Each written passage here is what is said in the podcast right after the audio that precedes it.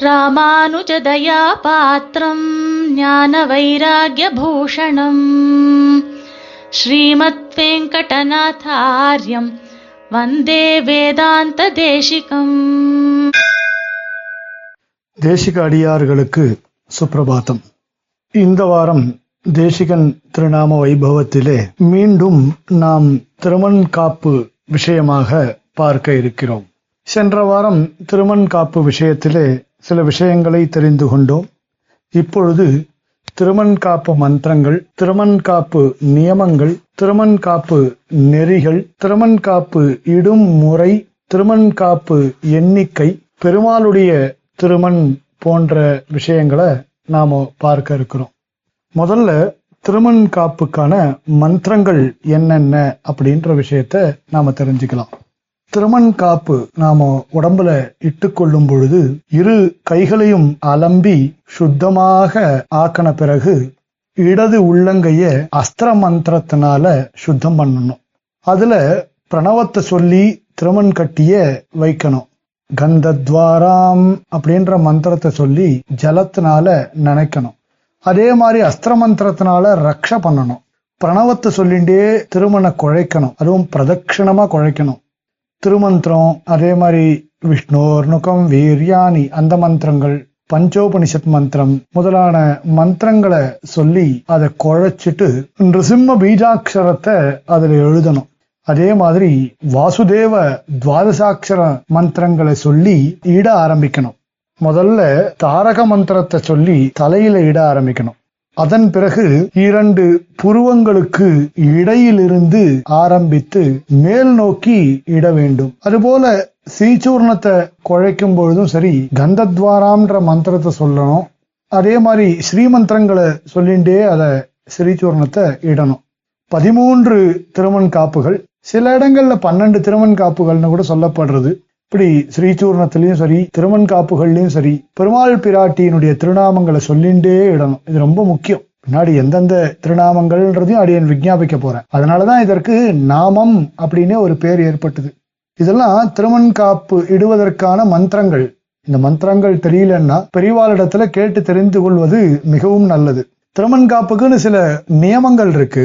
அதே மாதிரி தனக்கு தானே திறமனிட்டு கொள்ள வேண்டும். தனியாக ஒரு ஆளை ஏற்பாடு பண்ணி அவரை நமக்கு திறமனிட சொல்லக்கூடாது. அதுவும் வலது கை மோதிர விரலால இட்டுக்கணும். குச்சில இட்டுனாலும் சில பேர் வழக்கத்துல இருக்கு அதனால தவறு இல்லைன்னு சொல்றா. மற்ற விரல்கள்னால இடக்கூடாது.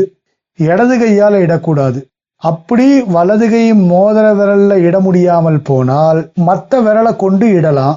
இல்ல இடது கையை கொண்டோ இல்ல பிறரை கொண்டோ திறமன் இட்டுக்கலாம் ஆனா திறமன் இடாமல் இருக்கக்கூடாது. அது மட்டும் சாஸ்திரத்தினால விதிக்கப்பட்டிருக்கு. சுவாமி தேசிகன் தன்னுடைய கிரந்தத்தின் வாயிலாக ரொம்ப அழகாவே சொல்றாரு இந்த விஷயங்களை.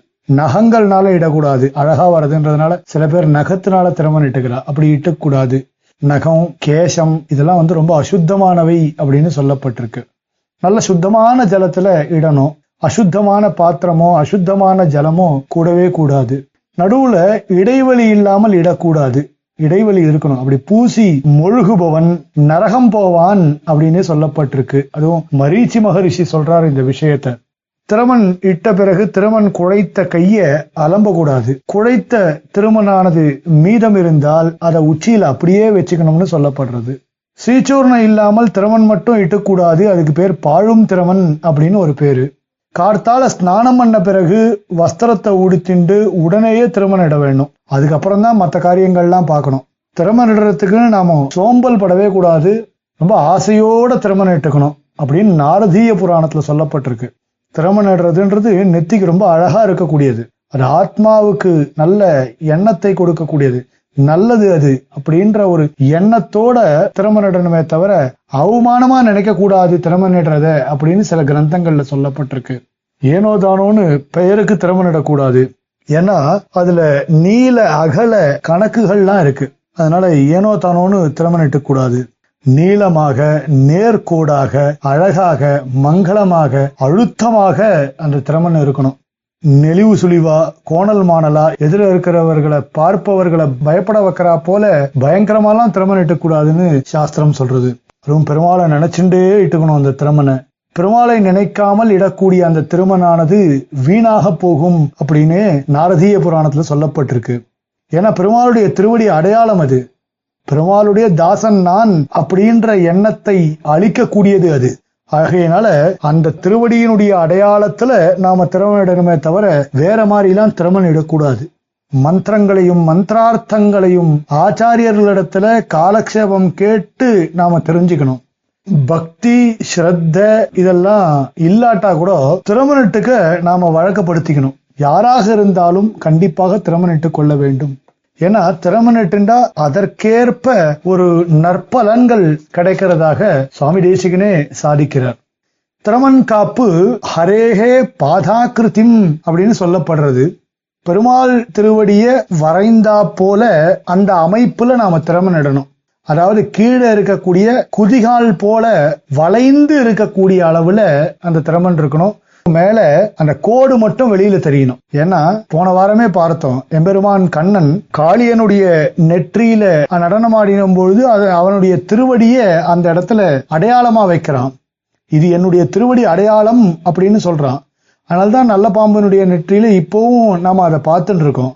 அப்படிப்பட்ட அந்த திருவடியினுடைய அடையாளத்துல நாம திறமன் கீழிருந்து மேல் நோக்கி தான் இடணுமே தவிர மேலிருந்து கீழ் நோக்கி இடக்கூடாது. இதுவும் நாரதீயத்தில் சொல்லப்பட்ட ஒரு விஷயம்தான்.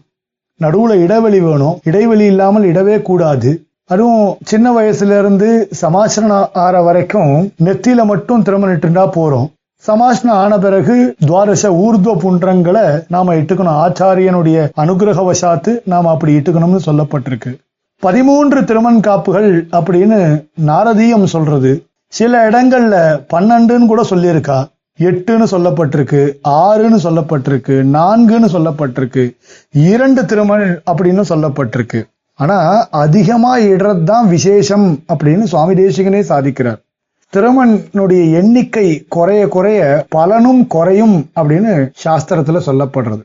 ஆகமங்கள்ல சில கர்மங்களுடைய அங்கமாக குறைந்த எண்ணிக்கையில திறமன் இடுவது அப்படின்றது அர்ச்சக சுவாமிகளுக்காக விதிக்கப்பட்ட ஒரு விஷயமோ தவிர நமக்காக விதிக்கப்படல.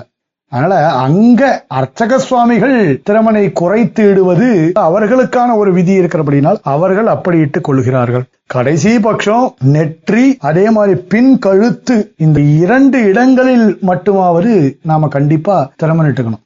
ஒருவேளை திறமன் கிடைக்கல இது மாதிரியான தவிர்க்க முடியாத சூழ்நிலைகள் ஏற்பட்டால் திருமணை நாம் எண்ணிக்கையை குறைத்து இடுவதில் தவறு இல்லை அப்படின்னு சொல்லப்படுறது. ஆக கூடி கண்டிப்பாக நாம துவாதச ஊர்துவ புன்றங்களை இட வேண்டும் அப்படின்றது ஸ்பஷ்டமா தெரிகிறது. கோவில்கள்ல கூட பார்த்தால் பெருமாளுக்கு திருநெற்றியில திருமண்கள் சமர்ப்பிக்கிறார் அது நாம திருமணிடுறது சாஸ்திரத்துக்காக பெருமாளுக்கு திறமனிட்டு பார்க்கிறதுன்றது ஒரு அழகுக்காக. நமக்கு திருமன்றது ஆபரணம் இல்லை.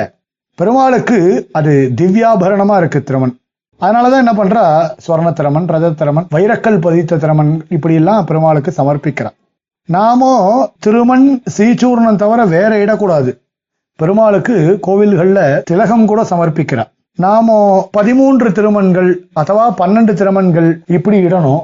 பெருமாளுக்கு அழகுக்காக நெற்றியில மட்டும் திறமன் சமர்ப்பிக்கிறது அப்படின்னு வச்சுருக்கான் ஆக சாஸ்திரத்துல சொல்லப்பட்டபடி அனைவரும் பிரதிதினம் அந்த ஊர்துவ புன்றங்களை தரித்துக் கொள்ள வேண்டும் என்று விஞ்ஞாபித்து அமைகிறேன் ஸ்ரீமதே நிகமாந்த மகாதேசிகாய நமகா कवितार्किकसिंहाय कल्याणगुणशालिने श्रीमते वेङ्कटेशाय वेदान्तगुरवे नमः